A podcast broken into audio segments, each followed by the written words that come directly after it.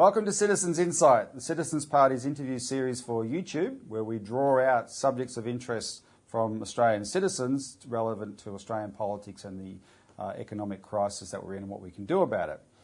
This week's episode of Citizens Insight is a change in pace from previous episodes, because today we're going to discuss the China narrative. And my guest today is researcher Melissa Harrison. Welcome, Melissa. Thanks for having me, Robbie. Before we get into the subject, I want to make a disclaimer, and I'm assuming regular viewers of Citizens Insight will also be regular viewers of the Citizens Report, and they might be familiar with me, you know, rather aggressively, I admit, in recent times, combating what I call anti-China disinformation. Now, we never do justice to the subject on the Citizens Reports because there's a time limit on those shows. So we're going to do more justice to the topic on this episode of the Citizens Insight, because it's a topic that people need to understand. It's very relevant to Australia because of our relationship with China.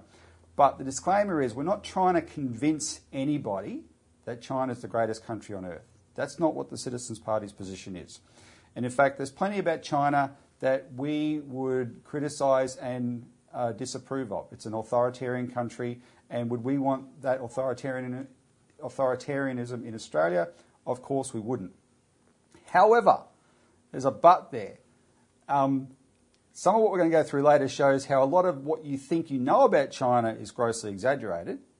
But more importantly, we believe that countries ultimately should learn to mind their own business. The last 20 years in the world has not been two decades of China's atrocities. There's been 2 decades of atrocities by Western countries starting wars for regime change, telling their public this is to introduce democracy into those targeted countries, right, like Iraq, like Libya, like Syria, etc., and committing absolute carnage, war crimes, etc., right? That's the greater evil than whatever China's system may be. And if we learn to mind our own businesses, then from that standpoint of non-interference, you can find with any country common ground. And that's what we're advocating with China. There is great grounds for common ground with China, and especially from Australia, because the way it's happened, and we didn't advocate for this in terms of the evolution of economic policy, but the way it's happened is China has become Australia's biggest trading partner. And right now, when you have economic crisis conditions, you really see how that's an important connection that we have, right? Because China is a very successful economy. It has shown in its recent history it's been able to learn from its mistakes, and not just learn from them, make improvements that have frankly been spectacular, such as raising, close to 1 billion people out of poverty through the biggest investment program in infrastructure and industry the world's ever seen, right? And we think that that's something that Australia can cooperate with and not be afraid of. In the last few years, though, that's all turned bad for us. The Australia-China relations have suddenly become very hostile. And we've started accusing China of all kinds of things, including a massive infiltration of Australian politics and Australian society. Many of those claims originated with one book, and it's called Silent Invasion by Clive Hamilton. And it's a racially charged book that alleges that China has been running this clandestine massive infiltration foreign interference campaign in Australia. And that's set up all sorts of knock-on effects, which most people would be aware this year, the relationship by now is totally poisoned. So my guest, Melissa Harrison, has read the book and investigated the claims that the author Clive Hamilton's made. And in the process, she's identified a tight-knit apparatus that is responsible for turning Australia hostile against China. And that's what this subject is going to be about today. That's what I'll be interviewing Melissa on. So with that introduction, Melissa, let's get started. Why do you call your reports, you've written a five-part series called The China Narrative. Why do you call it The China Narrative? Basically because as I started researching into the background behind Professor Clive Hamilton's book, I realized that all of the news reports that we've been seeing lately over the last couple of years, all of the themes in those reports are actually reflected in those books. And I just realized that this is not a grassroots kind of spontaneous news about Chinese foreign interference. It's actually a PR campaign, a carefully directed PR campaign. And that's kind of what started me on this rabbit hole. Now, you wrote about those things, which rang true for me, not necessarily related to China, because I've been in politics long enough to remember the same experience of a narrative being drummed out into people, whether it was in relation to Iraq and getting the war going in Iraq and subsequent regime change events. And I felt I was seeing the same thing, and your research has basically confirmed you are. One of the curiosities, if we want to talk about Clive Hamilton specifically, though, that you identified, before he wrote this book, or before the year or so before he wrote this book, he wasn't really hung up on China, was he? No, he primarily focused on climate change. That was his kind of background. And I went through his social media, and he has a blog on his website that he writes a lot on.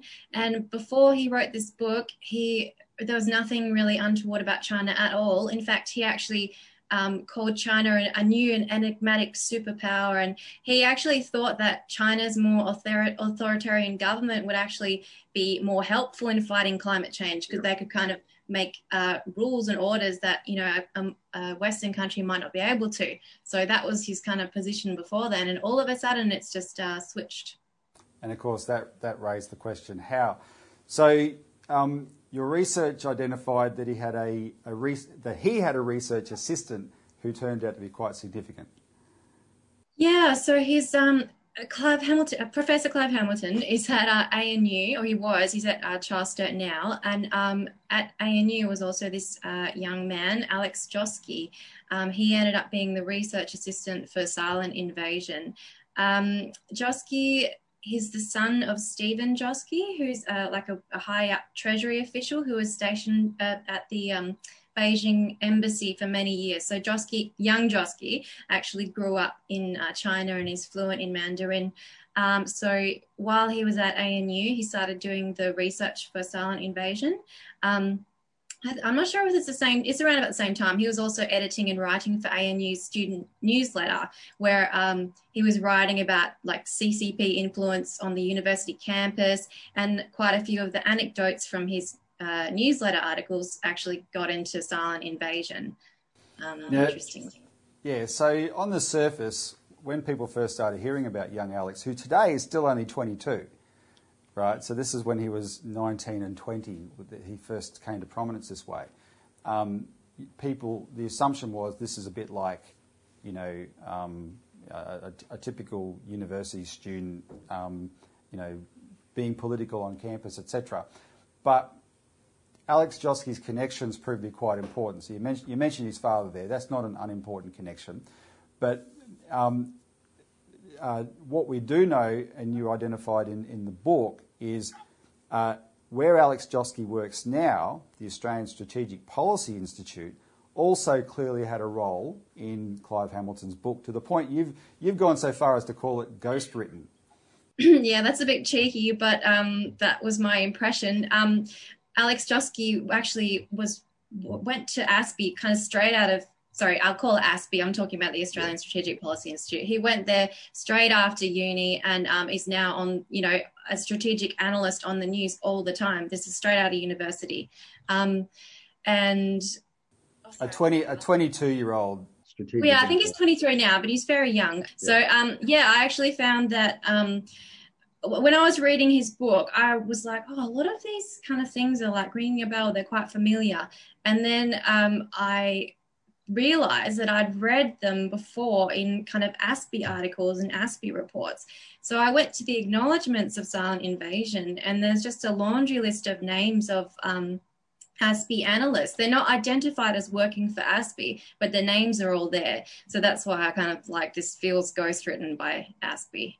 And that's I reckon it's a good description, because that's very curious. They're all ASPE people, but they're not identified as ASPE in the acknowledgements. Why?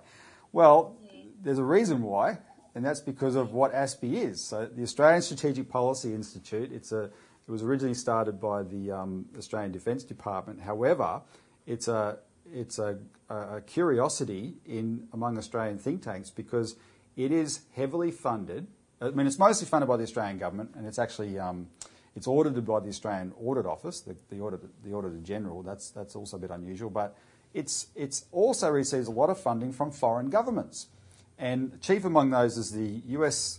State Department, for which reason I've started calling it the Mike Pompeo funded ASPI. NATO, I think the government of the Netherlands is in there, the government of Japan is in there, and that's more than ironic because the whole point of Clive Hamilton's book, right, was paranoia. Silent Invasion, there's this foreign influence campaign in Australia coming from China, yet the organisation behind the guy who, and the book that wrote the claims, I would argue is the biggest foreign interference operation in Australia. Well, yeah, and then not only foreign governments, they're also funded by arms manufacturers as well, yeah, like Lockheed Martin and Raytheon and stuff like that, which is another really interesting twist considering how much China agitating they're doing. And then when you look at the concurrent, like in the US particularly, the amount of money that these organisations are getting from this agitation of the public in regards to China and Russia, it's like, well, there's a bit of a financial incentive. Well, that's, yeah, that's called the military-industrial complex, right? It's right that there's money to be made.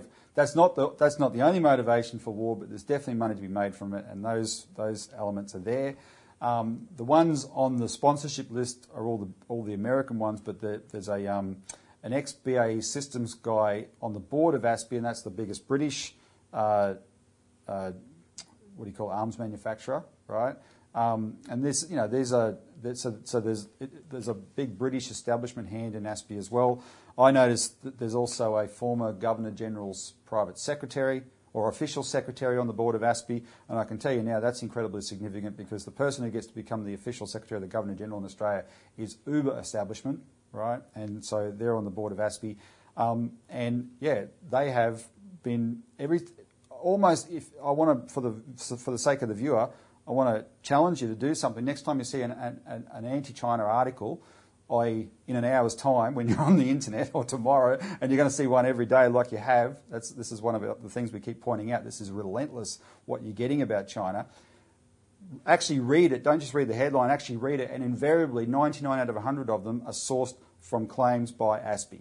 Everything reported in Australia at the moment from China starts, 99 out of 100 of them start with claims made by ASPI. And no one in officialdom is saying, why is this one organisation making all the claims and talking about nothing but China, right? And that's who ASPI is.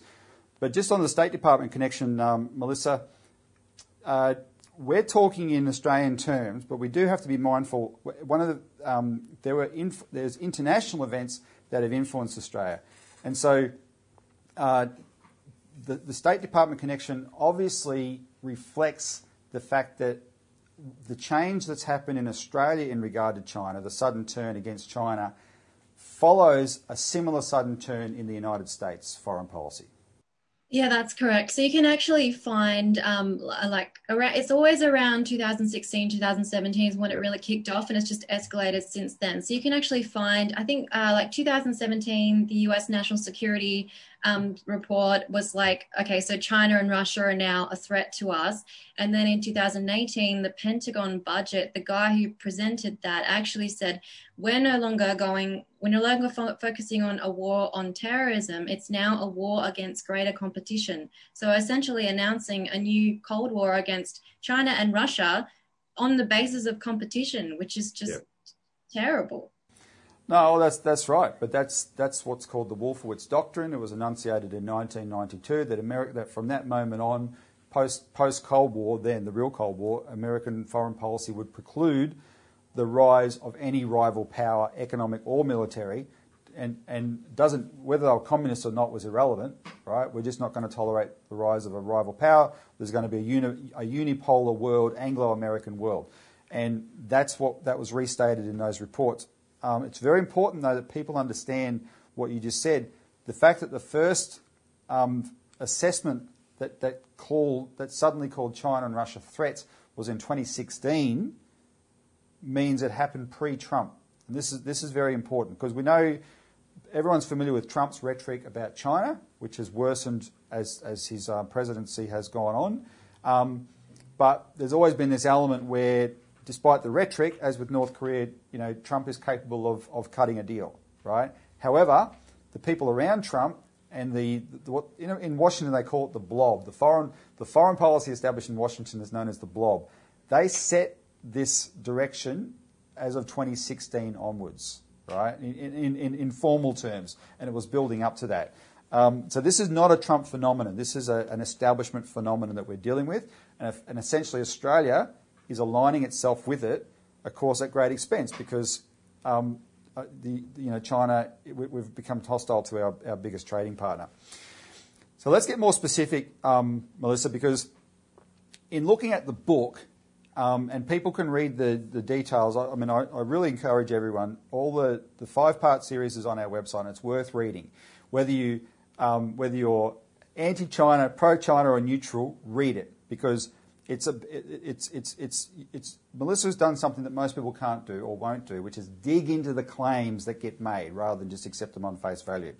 So the Silent Invasion got the ball rolling in the public's mind, but an operation was definitely already building. And so there's another character that is associated with Joske, with ANU, with Hamilton, and with Aspie, who we've identified as probably, as much as anybody, the most central to this picture, and that's John Garnaut. Tell us about him.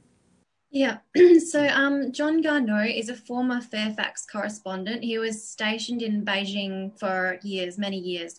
And then when he came back to Australia, very soon after, he actually was experienced this meteoric career rise to becoming a senior advisor to Prime Minister Malcolm Turnbull. And he's widely credited with being very influential in Turnbull's sudden shift of hostility towards China. And then also not long after that, he actually collaborated with our domestic spy agency ASIO to write the Garnaut ASIO report, which is still classified. And it basically provided the basis or the justification for the Turnbull government's espionage and foreign interference laws, which are really, really controversial laws. He's gone on since then to be even more influential in this kind of China narrative campaign. In March this year, he was actually part of the espionage and foreign interference laws with this foreign influence transparency scheme, which is supposed to catch out corporations who are being influenced by foreign countries aimed at China. And for the first year it existed, it never used its powers once to issue any of these transparency notices. And apparently that wasn't the result they were looking for, because in March this year, Attorney General Christian Porter turfed out the whole leadership team and replaced them with this like crack team of espionage experts going to hunt out spies on our soil and stuff. And Garnaut was actually hired to prepare evidentiary briefs against organisations that were foreign influenced. And now, just recently, suddenly the FITS is using its powers, and it's actually using them against universities, claiming that they're influenced by foreign interference.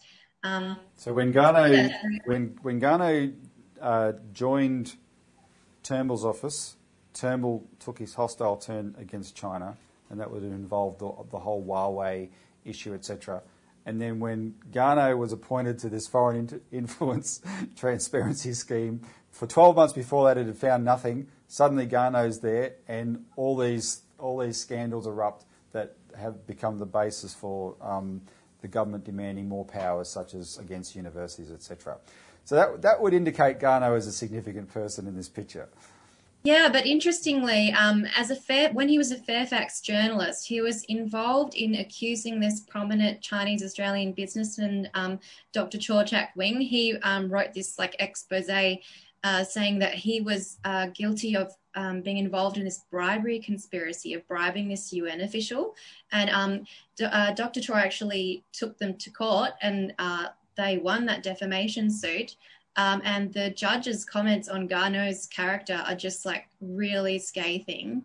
And yet this guy is highly influential still. And he actually in May this year got a contract from our Department of Defense's information warfare unit. So for strategic planning. So, you know, it's like...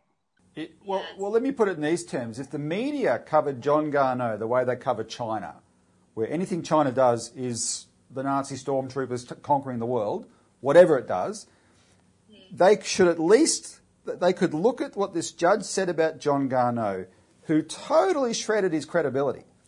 Right? He said, in this court case, he shredded his credibility. No honesty, no credibility whatsoever.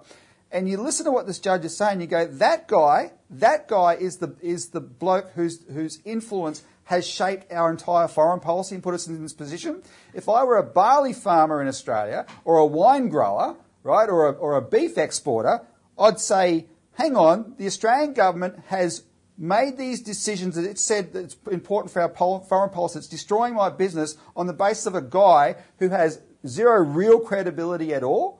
Right? Yet it doesn't. You had to dig this up because it's not reported in tabloid-style headlines the way that anything anti-China is. And it's actually shocking. I'm still shocked thinking about it now that this guy just got away with slandering a guy. An Australian judge shreds his credibility, and you think this guy's in charge of making the decisions about China. It's shocking. Well, and he's still an authority on the media as well. These exposés that always come out, he's always quoted as an authority. Yeah, still. Yeah. Well, now let's deal with something at this point which is quite sensitive, but it's very important because John Garnaut is very close to a couple of Chinese Australians who have both been at different times detained in China. One of them still is. And when it happens, the headline is one that assumes that they're totally innocent, right? But their connection to John Garnaut probably indicates the opposite. And you dealt with this in, I think, part 3 on the espionage section of your report. Just elaborate on that a bit, please. Yeah, I did. So because... these two people, they have long-standing friendships, close friendships with John Garnaut, who has intelligence connections. He collaborated with ASIO to write that report for the espionage and interference laws. So I started looking into both of them. The first one will probably be quite familiar. That's Dr. Yang Hengjun. He was detained in China in January 2019. There was like a massive media uproar, and Andrew Hastie, despite saying nothing for Julian Assange, said that Yang was, a detention of him is a detention of us all, and, you know, he's a citizen here, and like all this defense of him. But then as time kind of went on, all of these like, kind of murky details about Yang's past started to come up. And the ABC actually, despite their normal zealous hunting down of alleged spies, they published this huge exposé like explaining why Yang was a friend to democracy and, oh, no, he's not a spy. And then it's, as it turns out, our Department of Foreign Affairs and Trade can't confirm whether he's actually a citizen or not. And it turns out that Yang actually had a really long history of working in Chinese espionage, in their intelligence. And this was in the 80s, I think. And he was in the US, apparently spying on US government officials and stuff. So he's involved. He was definitely involved in Chinese espionage. And then he comes to become Australia, and where he hangs out with Australian spies, basically, Australian spy agencies. Yeah, and there's quite a few interesting details. I mean, what's really interesting is that he is now supposed to be making a living being a democracy activist and a democracy blogger. And then as I started to look into that background, he signed and is part of this democracy movement in China that's been going for a really long time. There's a central figure that's passed away now, but his name's Liu Xiaobo. He was actually given a Nobel Peace Prize for his democracy work. Yet when you look into his background, he's actually been funded for a very, very long time by this massive organization called the National Endowment for Democracy, which is a US government-funded organization that is supposed to be promoting democracy overseas. But what they actually do is funnel money into like activist organizations to implement regime change and agitate foreign governments. They fund, in their own description, or some American government official's description of them, they fund the foreign insurrections that the CIA used to fund and got a bad reputation for. Now this National Endowment for Democracy funds them. Yeah, so the guy who wrote the legislation for the NED said what we do now is what the CIA used to do covertly 25 years ago. Yeah. So they basically have been pouring heaps of money into these kind of Chinese activist organisations and people, and then they agitate and they're used as a source in Australian and international media as, you know, accusations of human rights abuses or things like that that the Chinese government has supposedly done. Then you look and they're actually US State Department, this NED-funded organisation. Melissa, from the outside, a Chinese person who's prepared to stand up to the totalitarian Chinese government probably seems admirable, but Liu Xiaobo, when he expressed his opinion on subjects like the Iraq War, for instance, which I consider a fairly black and white issue, he showed an interesting side of his, you know, identity that would make you wonder, maybe the Chinese government should be right to frown on this guy. What did he say about the Iraq War? He was very supportive of the Iraq War and was like all the casualties were worth it for democracy. And he also was a big fan of colonialism. Like he said this horrible quote that to choose Westernization is to choose to be human. And he was just like a huge fan of like this, like a hardcore neoconservative. Yeah, yeah. And NED gave him their Democracy Award, and he's like always brought out as this like, you know, he won a Nobel Peace Prize, and this is his background. So he actually wrote a democracy manifesto called Charter 08, and there's a big circle around him of all these activists and lawyers and intellectuals who were part of this Charter 08, yet it had all of this backing of like US NED, like CIA-linked money kind of thing. So back to Yang Hengjun, that was a bit of a... back to Yang Hengjun, he's another one of these people who've signed this Charter 08 and is involved in these kind of organisations that are fronting as, you know, democracy promoters, but they're not necessarily dissidents. They're really more separatists, and they're kind of agitators. And what people have to understand, just to elaborate on that, what people have to understand is for a country like China, almost all countries in the world, if you're going to be a separatist, if you're going to agitate to bring down your government, etc., you're making yourself an enemy of that government, right? It's not the same as, oh, I'm an innocent dissident just trying to voice my opinions. No, you're declaring war. And therefore, people have to understand that what looks like maybe a heavy-handed reaction from China is on separatists, and these happen to be the people that are friends of John Garnaut. Well, I mean, not only that, when Yang was in the US for 2 years before he was detained in January 2019, and the night that he left and the same guy took him to the airport, he was with his longtime friend of 18 years called Wei Kun Meng. And this man is actually central to this 2011, what looks like an attempted color revolution in China. Yeah. This man's organization, funded by the NED, based in the US, they're like a publication, and they were basically the central agitator for this. They called them pro-democracy protests, but I actually went trawling through WikiLeaks and found that this private intelligence organization called Stratfor was actually really onto this, and they were like, "This is not grassroots. It's not a spontaneous." Externally directed, I think they noted. Yeah, it was directed, and they thought it was the US, and then later the Stratfor analysts were like, the Chinese government thought that this was the CIA directing Tiananmen 2.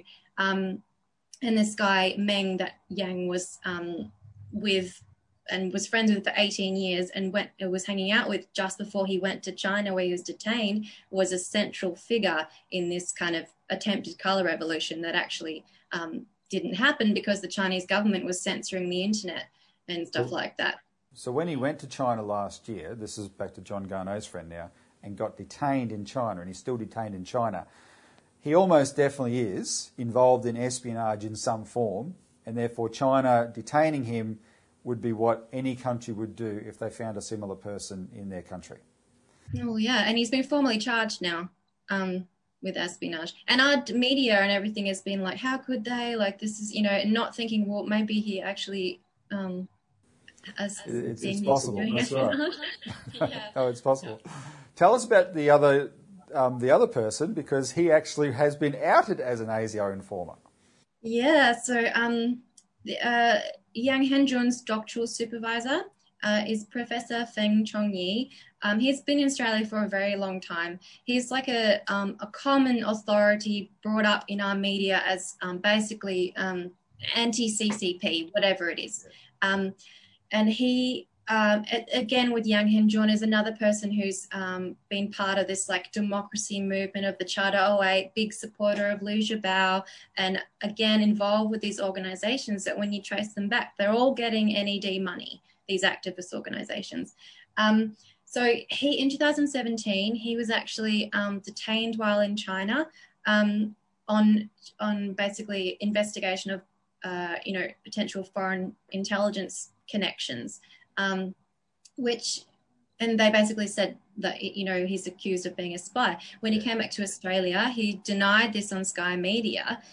Yet I found a tweet from Clive Hamilton himself saying that, he says, most of the information on CCP comes from Chinese Australians like Dr. Feng Chongyi. And he said, where does the Prime Minister think ASIO gets its information from?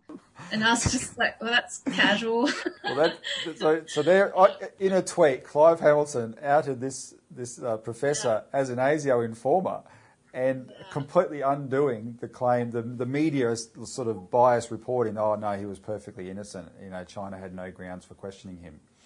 Now, bear in mind, a lot of what we're having this discussion now where there's been this rather intense back and tit for tat happening in China, where a couple of Australian journalists were questioned, before they got back to Australia a few weeks ago.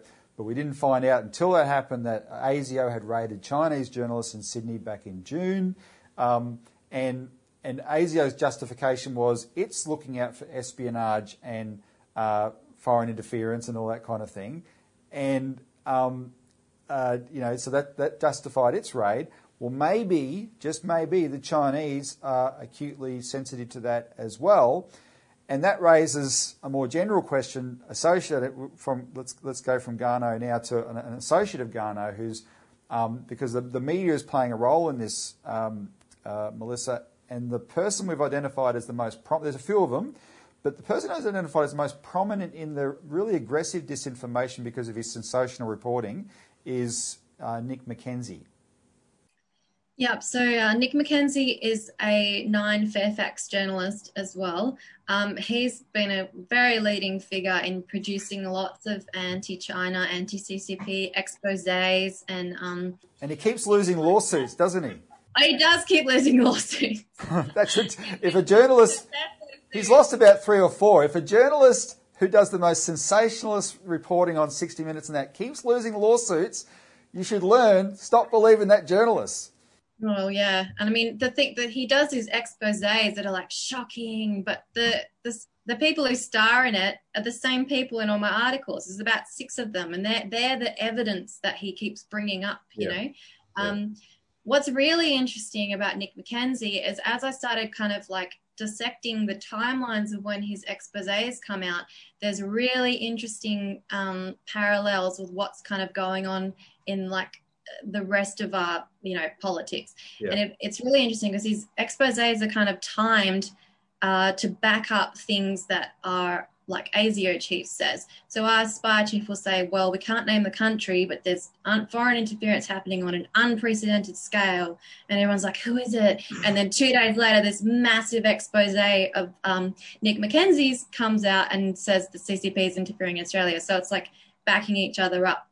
And then also I just want to mention a few examples, though, because of Nick McKenzie reporting, and you can comment on those and finish your thought. But Nick McKenzie repeated, he got sued over the same thing that John Garnaut got sued over, but by quoting Andrew Hastie, and we'll talk about Hastie a bit more in a minute.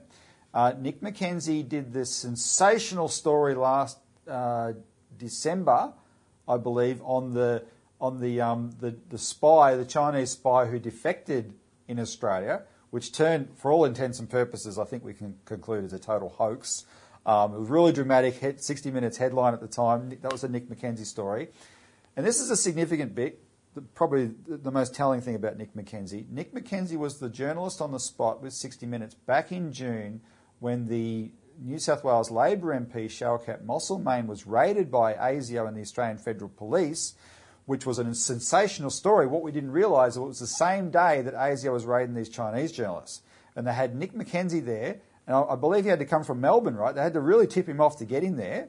They handpicked this guy to be the sensation to do the sensationalist report on it. 6 weeks later, Shaoquett Moselmane, whose reputation was trash, made the point that by then ASIO still hadn't interviewed him. So this whole thing was staged for cameras, and Nick McKenzie was the guy with the cameras staging it for them. Yep.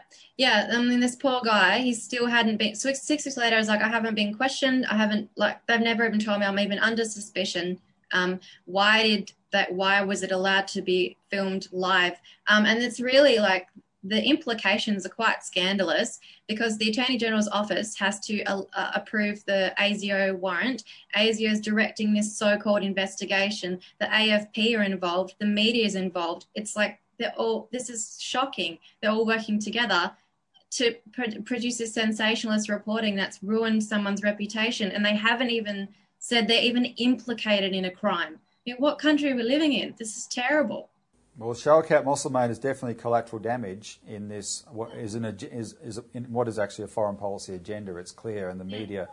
I mean, this is why you call it the narrative, right? These are the things that get imprinted in the public's minds. Oh, we're getting invaded by China or whatever, and it's all when you scratch the surface, there's nothing there. It's all superficial, sensational reporting. I just want to make a comment. I was going to say, McKenzie's reporting, I think he's learned from the defamation stuff because his recent stuff always has this disclaimer. Yeah. We're not making any suggestion that they're accused of any crime whatsoever. Then why do you write the story? And they fall apart as soon as you start looking at them. But by then it's too late. They've had their hysterical media run and the public opinion's been shaped. Now, Melissa, there's some senior journalists in Australia, right, older generation journalists and older generation public servants and politicians who have raised real concerns about ASIO's role in this picture, but also the journalists that I'm referring to have raised concerns about ASIO's role with the media.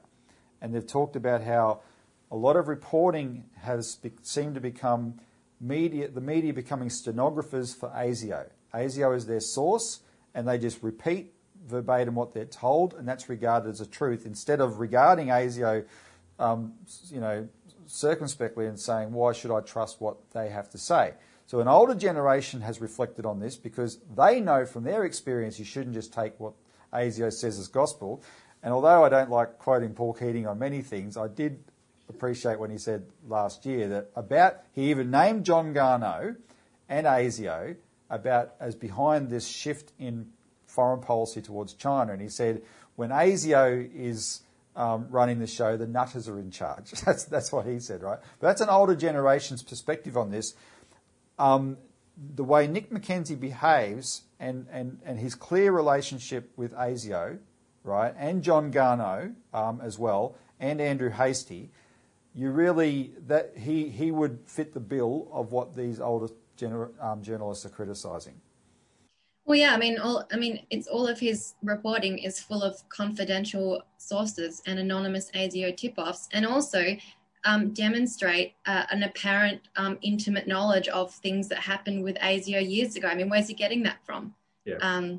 Yeah. So let's talk about ASIO then, because ASIO is not just an Australian agency. In fact, let me put it a different way. ASIO is not an Australian agency at all. ASIO is an organisation that was imposed upon Australia by MI5 originally. There's a whole history to this. Ben Chifley, MI5 demanded the Australian government, the Chifley government, set up ASIO after the war, or the British wouldn't share intelligence with us. At the same time, the British were demanding the Americans set up the CIA, and what the British set up is now what's called the Five Eyes. So what ASIO does is not an independent Australian agency looking after our security. It's part of a global security apparatus, which in practice, not constitutionally, but in practice, is allowed to be above the authority of governments, because what they use is the need for confidentiality, and no politician, no democratically elected politician can be trusted with ASIO's information because it involves other governments, right? And this sets up a structure. We've become used to it, we accept it, but based on the last 2 decades at least, just the intelligence stuff-ups and deliberate lies of the last 2 decades, which has led to war, we should be questioning it. And we should definitely be questioning it now in relation to this, because the final article you wrote in your series is called "All Roads Lead to ASIO." Yeah, it does, because that's kind of what I found. Yeah, I mean, even the espionage legislation, right? That was supposed to be in response to all of this media reporting, like, oh my God, China's interfering. But then I found a media release from Attorney General Christian Porter's office like a year later, where they said this legislation was requested by our national security agencies. And then it's really interesting because there was like an inquiry into them because they were so controversial. They like put journalists on the line for 10 years for reporting on, ASIO's confidential misconduct.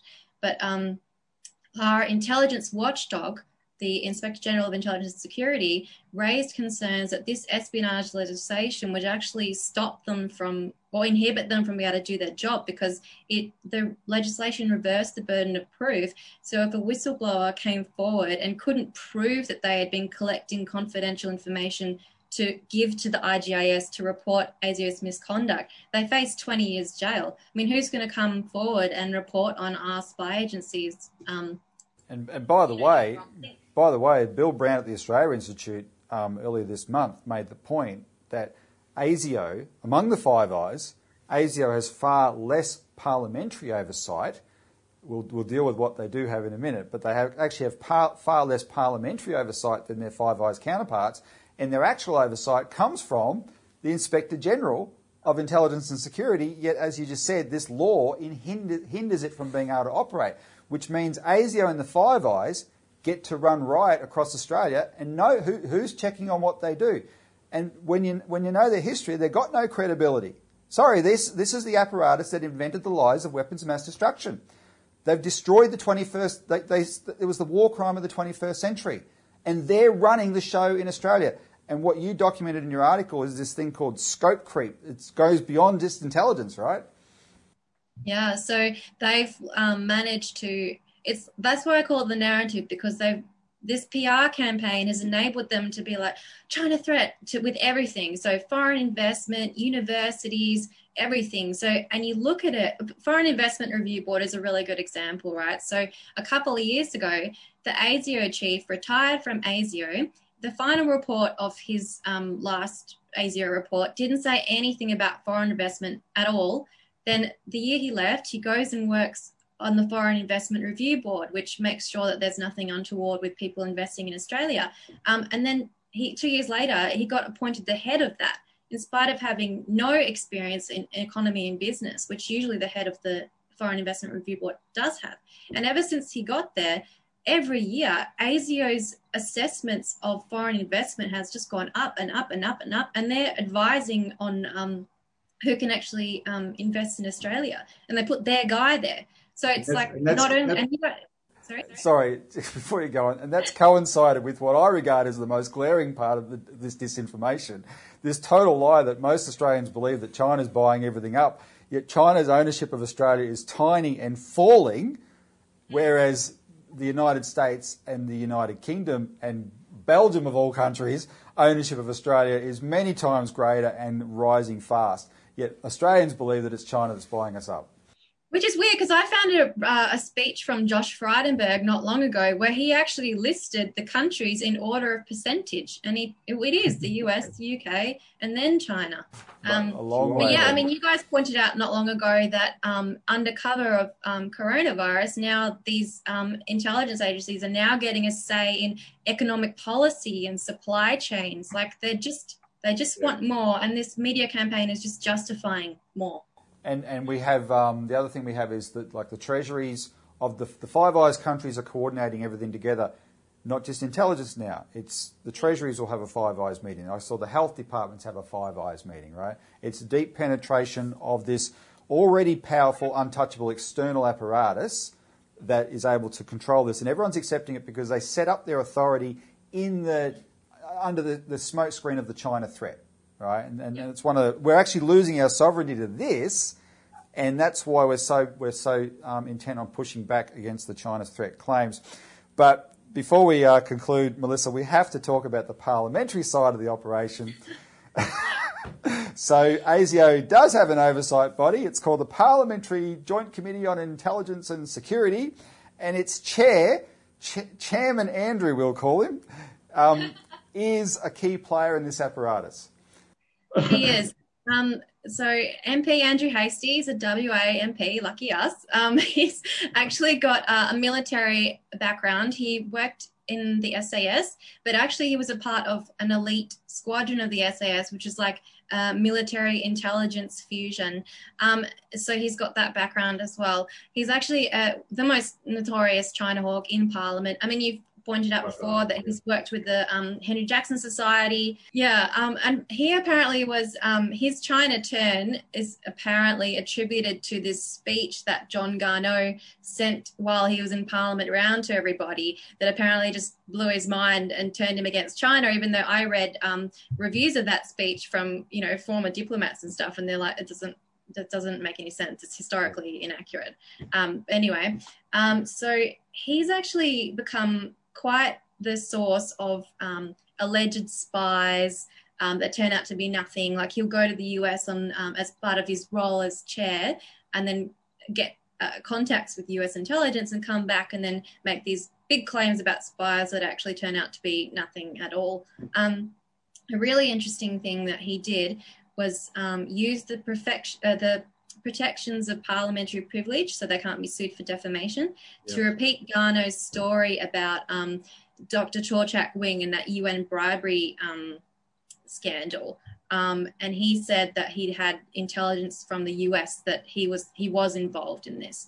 And that was a really diplomatically damaging speech. It sent huge shockwaves, and it was timed, as many of these like scandals are timed, I found out and I've documented, to derail important diplomatic events. And that's what his speech actually did. Because there are people in Australian politics and in Australian Parliament that are very concerned about where this is going and try and do the normal diplomacy that would repair the relationship. And every time something like an initiative like that happens, bang, some scandal derails it, and you've identified there's a deliberate element to it. Yeah, and so as someone who's got some kind of ASIO connection, and then it will just derail any attempts to repair these bilateral ties. So that's what his speech did. But what's really interesting is that it turns out that he didn't tell his own prime minister or check with him before giving this speech that was really damaging. But what he did do is tell the ASIO chief, Duncan Lewis, that he was going to make this speech.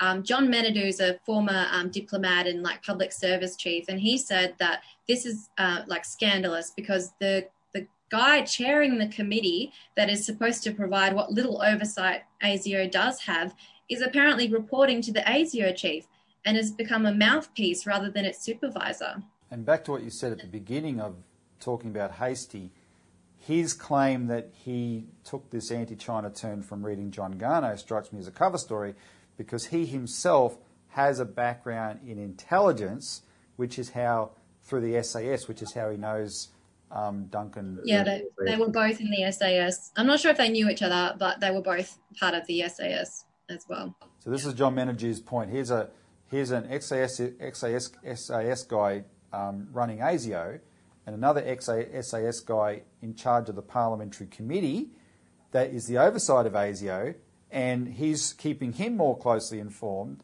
that the parliamentary chairman is keeping the ASIO chief more closely informed than his own prime minister. And that's not how democracy is supposed to work. While you can accept there is a rule for clandestine intelligence to happen, I would argue, as an extension of police forces and military. There doesn't need to be a standalone spy agency, but nevertheless, whatever there is must, if we're going to be in a democracy, it must come under democratic authority, right? Yet the only oversight in the Australian Parliament is this one, which is completely corrupted. And the other point about this particular committee that Andrew Hastie chairs, Melissa, it's a closed shop. It's absolutely a closed shop between the Liberal Party and the Labor Party.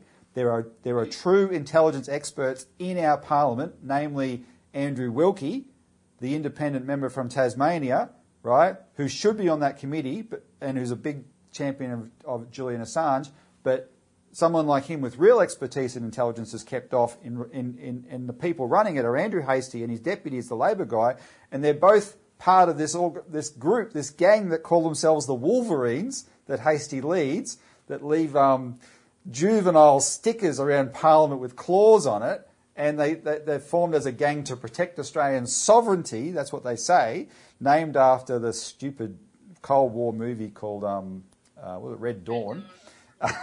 And they're fighting the commies for us when, in fact, they are the people in Parliament that are selling us out to this foreign Five Eyes ASPE apparatus. Well, that's the true irony, right? They're like, Australia's sovereignty. But I mean, Hamilton, I write in one of my articles that Clive Hamilton echoes this kind of ongoing thing where Australia has to surrender its sovereignty to the US and UK foreign policy to keep our sovereignty. It's terribly ironic, but apparently we can't maintain an independent foreign policy when it comes to China, according to these people. No, that's the point. That's a good point to end on, actually. People have to understand we are not being allowed to be independent towards China, because if Australia assessed its relation to China in an independent way, I would argue we would do what I said at the beginning of this episode, right? We would find grounds for common cooperation and improve our economic relationship. Instead, we're going down this path that's set by the Anglo-American powers, and it's becoming very confrontational. There's a definite danger of war. ASPE keeps forecasting a war within months, actually, and they're the ones that seem to be doing everything to make it happen. And Australians need to take stock of that. This is where the China narrative has come from. This is who's written the China narrative that's in your head, I would argue, right? And I think Melissa's done a great service for the country by doing this level of investigation, which, frankly, all claims about China deserve. So thanks, Melissa. Any final words before we end? I would just ask, again, kind of reflecting what you said, just ask people to keep in mind that when they're hearing all this stuff about China, just look at who's actually saying it. Yep. Don't take it on face value. And also recognise that this is a PR campaign. It's a narrative arc. It's not news. There's an end goal in mind that we're being kind of shuffled towards. So I would just say, maybe do your own research and have a look and see who's actually saying these things. So we'll put the links to Melissa's 5 articles below. Really encourage people to read it. Make the comments below. And we'll try and respond to them, but hopefully in this longer episode we've done more justice to the subject than we can ever do on the Citizens Report, and you can see that there's real grounds here to be concerned about how these claims are being formulated and pumped out to the public there, and it has to be opposed. All right, well, thanks very much, Melissa. Thanks for joining us for this special episode of Citizens Insight. It's been really enjoyable and informative, and tune in for the next episode when that's put up. Thanks very much to the viewer.